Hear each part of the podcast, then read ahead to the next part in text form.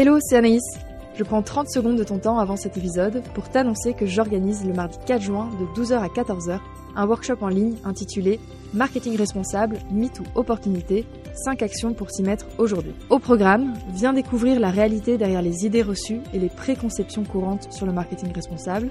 Apprends à mettre en œuvre 5 stratégies concrètes pour réduire l'impact environnemental et sociétal de ton marketing et enfin, découvre comment évaluer efficacement l'impact de tes campagnes grâce à des outils et méthodes. Les places sont limitées, avec des tarifs exclusifs pour les auditoristes à 50 euros au lieu de 75. Alors inscris-toi dès maintenant pour faire la différence avec ta stratégie marketing. Le lien est dans la description de l'épisode. Allez, bonne écoute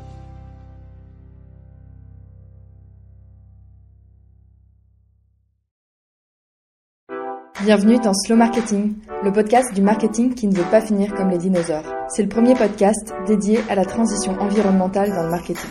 Je suis Anaïs, experte en marketing digital.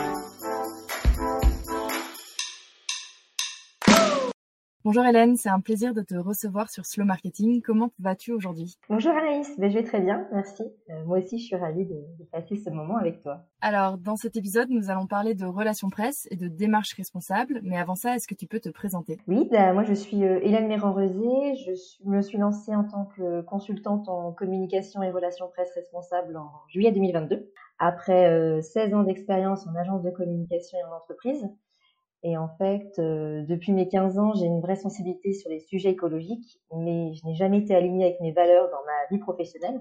Et je me suis dit que pour avoir un impact, il fallait que j'accompagne des entreprises engagées. C'est comme ça que je me suis lancée euh, il y a un an euh, dans l'entrepreneuriat. Avant que tu nous dises tout sur ta démarche, je vais me faire un peu l'avocat du diable, mais en quoi une campagne de relations presse peut ne pas être responsable? Donc euh, une campagne de relations presse, elle peut ne pas être responsable lors de la conception en fait des messages. Si elle participe à une campagne de greenwashing et qu'elle manque de transparence en fait.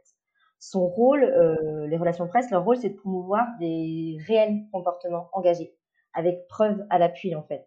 Il faut décoder en fait la complexité aussi.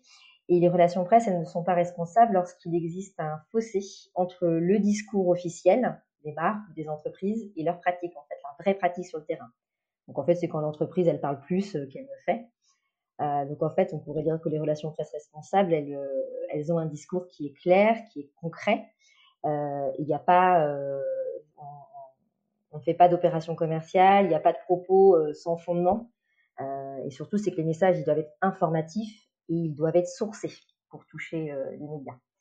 Et la campagne, une campagne de relations presse, elle peut ne pas être responsable aussi lors de l'envoi des messages.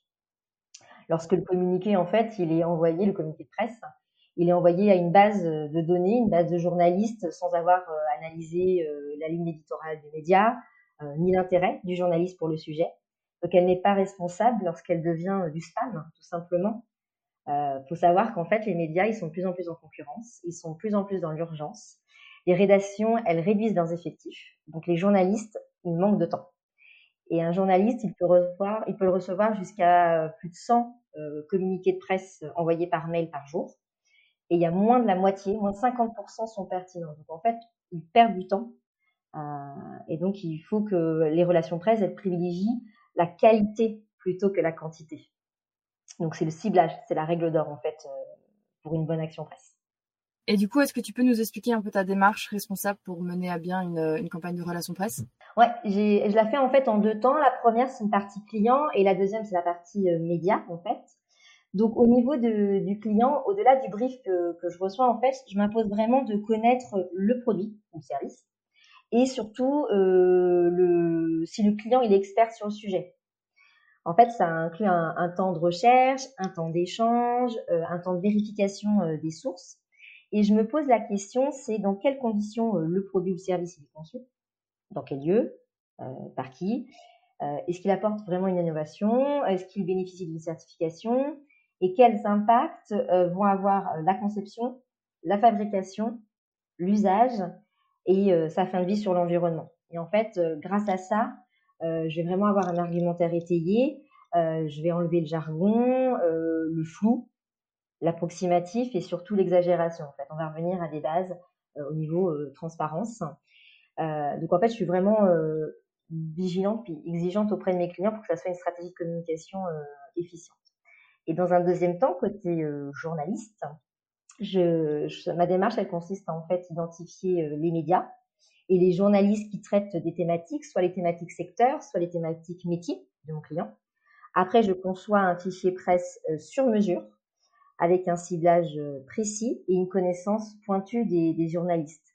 Donc, quand je dis connaissance pointue, c'est-à-dire je me renseigne en fait sur la ligne éditoriale du média et sur le journaliste. Et sur le journaliste, je regarde euh, comment il a traité cette actualité, quelle était sa pensée sur le sujet, euh, sous quel angle et qui l'a interviewé lorsqu'il faisait des articles sur ce sujet. Et grâce à ça, après, je peux avoir euh, différentes idées d'angles que je peux proposer. Et vraiment, j'approche le journaliste avec une accroche vraiment personnalisée en parlant d'un article qu'il a fait, d'un reportage et euh, je lui donne le sentiment en fait que je le contacte parce qu'il y a une vraie raison, pas parce qu'il fait pas, pas parce qu'il fait partie d'un fichier presse en fait. Donc c'est vraiment une approche euh, cas par cas euh, et hyper personnalisée. Donc si je comprends bien, tu dans un premier temps, tu fais vraiment un, un tri, une sélection dans les clients avec qui tu travailles, et dans le deuxième, il y a vraiment un un ciblage hyper affiné des journalistes que tu vas que tu vas contacter quoi. Tout à fait. Et je privilégie la qualité plutôt que la quantité. Selon toi, c'est quoi les principaux défis auxquels une entreprise va être confrontée? Des pratiques responsables? Moi, je dirais que le plus grand, le premier, c'est la transparence en fait. Euh, elles peuvent vouloir, lorsqu'elles font des, relations presse, euh, vouloir faire des effets d'annonce en fait, exagérer leurs actions, exagérer les résultats. Mais en fait, les entreprises, elles doivent être euh, transparent sur les informations transmises. Euh, ne pas mentir, ne pas essayer de cacher des informations. Il faut des informations factuelles sur le marché, l'environnement et les résultats de l'entreprise, vraiment être transparent. si elles sont engagées, c'est déjà super, ne pas vouloir exagérer. Et je dirais aussi que le deuxième, c'est le bon timing. Il faut vraiment le faire quand la démarche, elle est poussée, elle a des résultats, vraiment lorsqu'elle est cohérente et qu'on peut étayer chaque euh, chaque information, chaque annonce en fait, ne pas euh, enjoliver euh, la réalité. Toi, ça t'arrive de d'avoir, enfin, qu'un de tes clients te dise, ok, on veut communiquer sur ce sujet-là, et, une fois que tu creuses, de dire ah bah non, c'est pas assez mature. Oui, j'ai déjà dû enlever certains propos dans un communiqué de presse. Que le client voulait indiquer parce que j'avais demandé des preuves scientifiques pour avancer ce qu'on disait euh, et je les ai pas eues. Donc j'aurais dit qu'on pouvait faire plus euh, plus simple euh, et que si on voulait aller plus loin, il faudrait peut-être nous ou le client lancer ses études pour prouver ce qu'on dit en fait. Mais vu qu'il n'a pas pu, on l'a on a simplement pas mentionné. Et il a compris. Il s'est dit oui, en effet, si je suis face à un journaliste, je ne pourrais pas étayer cet argument. Et donc voilà, en fait, quand ils comprennent la démarche du fait qu'ils vont, ça peut les mettre dans une position un petit peu délicate vis-à-vis d'un journaliste qui veut gratter, parce qu'il a envie euh, d'être d'être pénible, mais parce qu'il a envie de faire son métier en fait au final, et que bah, tout propos qu'il doit mettre dans son, média euh, doit être justifié. Donc voilà, donc ça s'est très bien passé. Puis quand l'argument est, assez clair, c'est si on peut pas argumenter, euh, on n'indique pas. Ce sont des effets d'annonce, c'est de la com, c'est pas possible. Moi, je vois un troisième défi que tu as un peu mentionné avant, mais c'est un peu éviter les raccourcis euh, de type utiliser les, les, il y a des logiciels, des services qui permettent d'envoyer les communiqués de presse en masse. Et si je comprends bien, ça va complètement à l'opposé d'une démarche responsable. Bah, tout à fait, parce qu'on va devenir du spam en fait au final. Et puis il faut bien prendre en compte que les relations presse, c'est une relation qui se crée dans la durée. Très rare quand on commence des relations presse d'avoir des résultats euh, très rapidement. Donc ça aussi, c'est euh, le défi, c'est vouloir avoir des résultats tout de suite et se dire que la quantité va permettre, euh, allez, si on envoie 300, euh, 300 euh, mails, il y aura bien 5% de retour et, compter en comme ça, 5% de retour, 5% de machin. Ah ben, en fait, non. Et, et c'est vrai que il faut, oui, éviter ces raccourcis, ces facilités. En fait, il faut faire différemment, moins, mais mieux. Et c'est vrai que c'est plus compliqué, surtout quand, quand, on a des copains, des entreprises qu'on connaît, qui oui, ils ont fonctionné comme ça, ils ont eu ça. Euh, si le journaliste, euh, il a plusieurs fois des communiqués de presse qui ne concernent pas, euh, l'entreprise, ça peut nuire à sa réputation et à son image vis-à-vis des médias. Et voilà, et donc, au mieux plutôt prendre en considération que les journalistes ont peu de temps, leur faciliter la vie, être vraiment un partenaire en fait en disant j'ai une information, je pense qu'elle peut vous vous plaire, vous intéresser et aller plus loin. Et quand vraiment ça fonctionne, après ça fait c'est extraordinaire quand le journaliste il a confiance et qu'il reverra euh, mon email ou celui du client, enfin, voilà, je ne sais pas comment ça fonctionne dans les autres, mais moi, ça sera mon email, bah, il sait que mon information, elle est pertinente, elle a été vérifiée, et voilà, la relation, elle est gagnante. On se crée sur la durée. Éviter les raccourcis, en effet, ça peut être euh, un autre défi.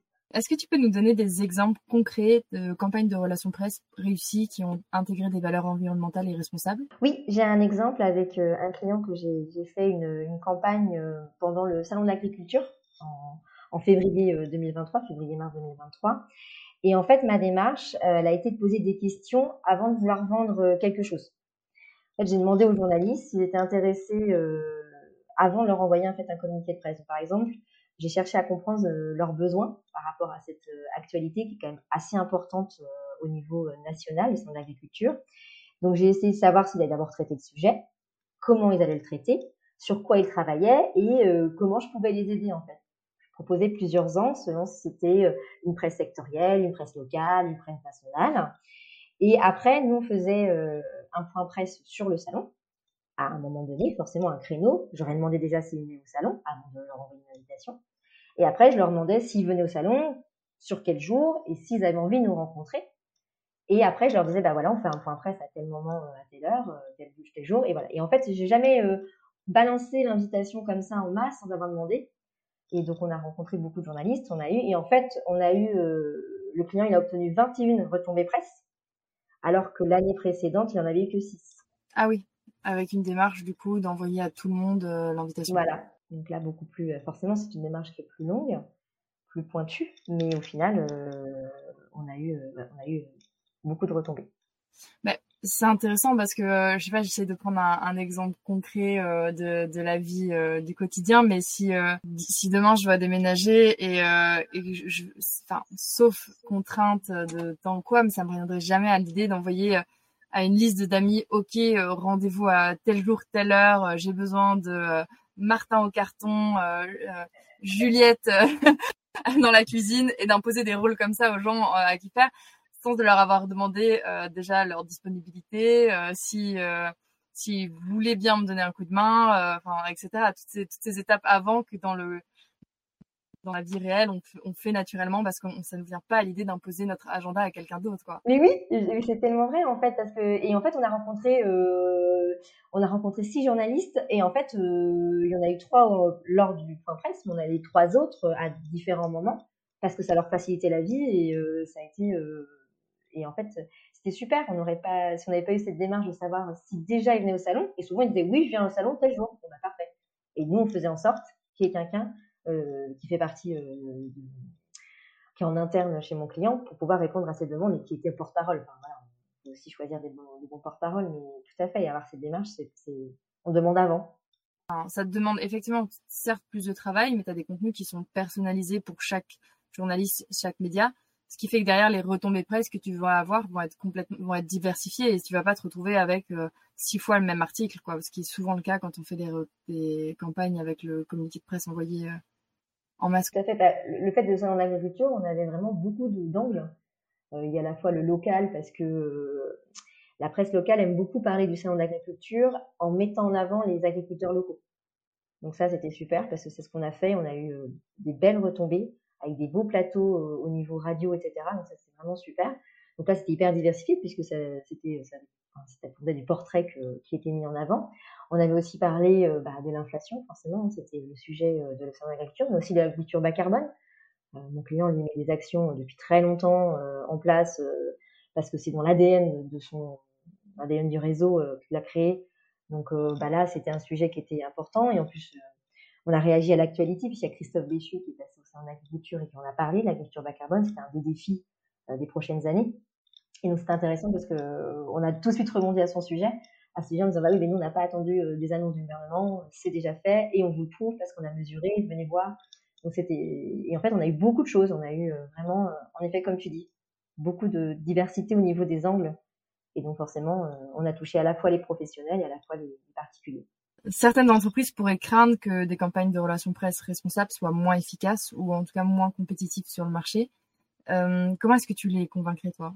Bah, Moi, en fait, euh, ce que je dis, euh, c'est que les relations presse responsables, elles reposent en fait sur le même process qu'une stratégie marketing efficace. En fait. Il faut se mettre à la place de celui à qui tu écris, donc c'est le journaliste, pour comprendre ce qu'il a besoin et lui proposer une solution, en fait, une réponse. Et il faut surtout s'assurer que l'adéquation entre, en fait, entre ton message, les médias et leur audience, parce que le journaliste, lui, vend son contenu à son audience. Donc, en fait, il faut transmettre le bon message authentique au bon moment au bon journaliste, donc comme une stratégie de marketing. Et en fait, en comprenant ce que les journalistes ils ont besoin, on peut leur apporter une solution.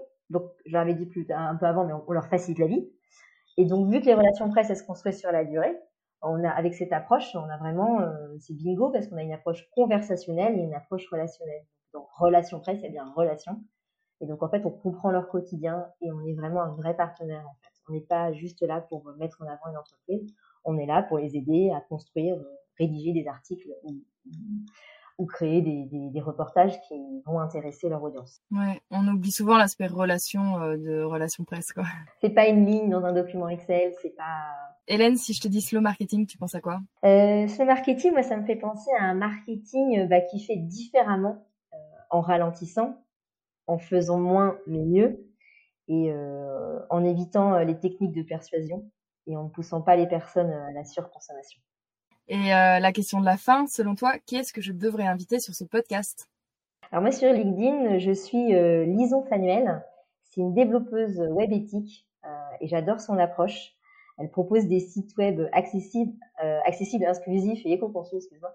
Et j'aime beaucoup son approche sur, sur, LinkedIn pour nous aider à, à là aussi se mettre à la place des personnes euh, qui vivent un quotidien différent et essayer de changer nos façons de faire. Et je trouve que c'est tellement important l'accessibilité.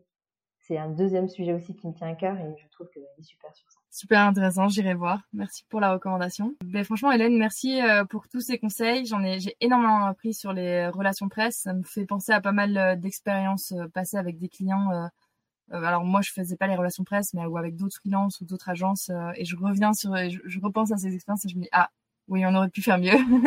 Donc c'est inspirant, ça donne en tout cas euh, plein de conseils pratiques pour faire des relations presse responsables. Il me semble aussi que tu voulais nous partager justement un outil pour pour mettre ça en pratique. Oui, tout à fait. C'est mon fichier Excel que j'utilise en fait qui permet de de, de classer tous les contacts des journalistes par, euh, par typologie de médias, après euh, par secteur, par, par thématique abordée dans par média ou journaliste, et puis essayer vraiment d'avoir un suivi des relations. Euh, est-ce qu'ils ont déjà fait une, enfin, est-ce qu'ils ont fait un article sur l'entreprise? Est-ce qu'ils ont une affinité avec l'entreprise, une affinité avec bah, la de presse Moi, est-ce que j'ai déjà discuté avec eux? C'était quoi mon dernier point de contact? Voilà, essayer de pour avoir une relation vraiment fournie, enfin vraiment basée sur un échange, à bien comprendre euh, tout ça. Donc c'est vraiment c'est pour aider en fait à concevoir son, fichier presse. Ok, super. Je mettrai le lien euh, dans la description euh, de l'épisode avec ton profil LinkedIn aussi. Bah, merci beaucoup. c'était, c'était super chouette de pouvoir échanger avec toi sur ce sujet. Bah, super. Merci pour l'invitation. C'est tout pour aujourd'hui. Rendez-vous dans deux semaines pour un nouvel épisode. Si tu ne veux rien louper, abonne-toi à la newsletter ou à mon profil LinkedIn, Anaïs Baumgarten. Tous les liens sont dans la description. Merci pour ton écoute et à très vite sur Slow Marketing.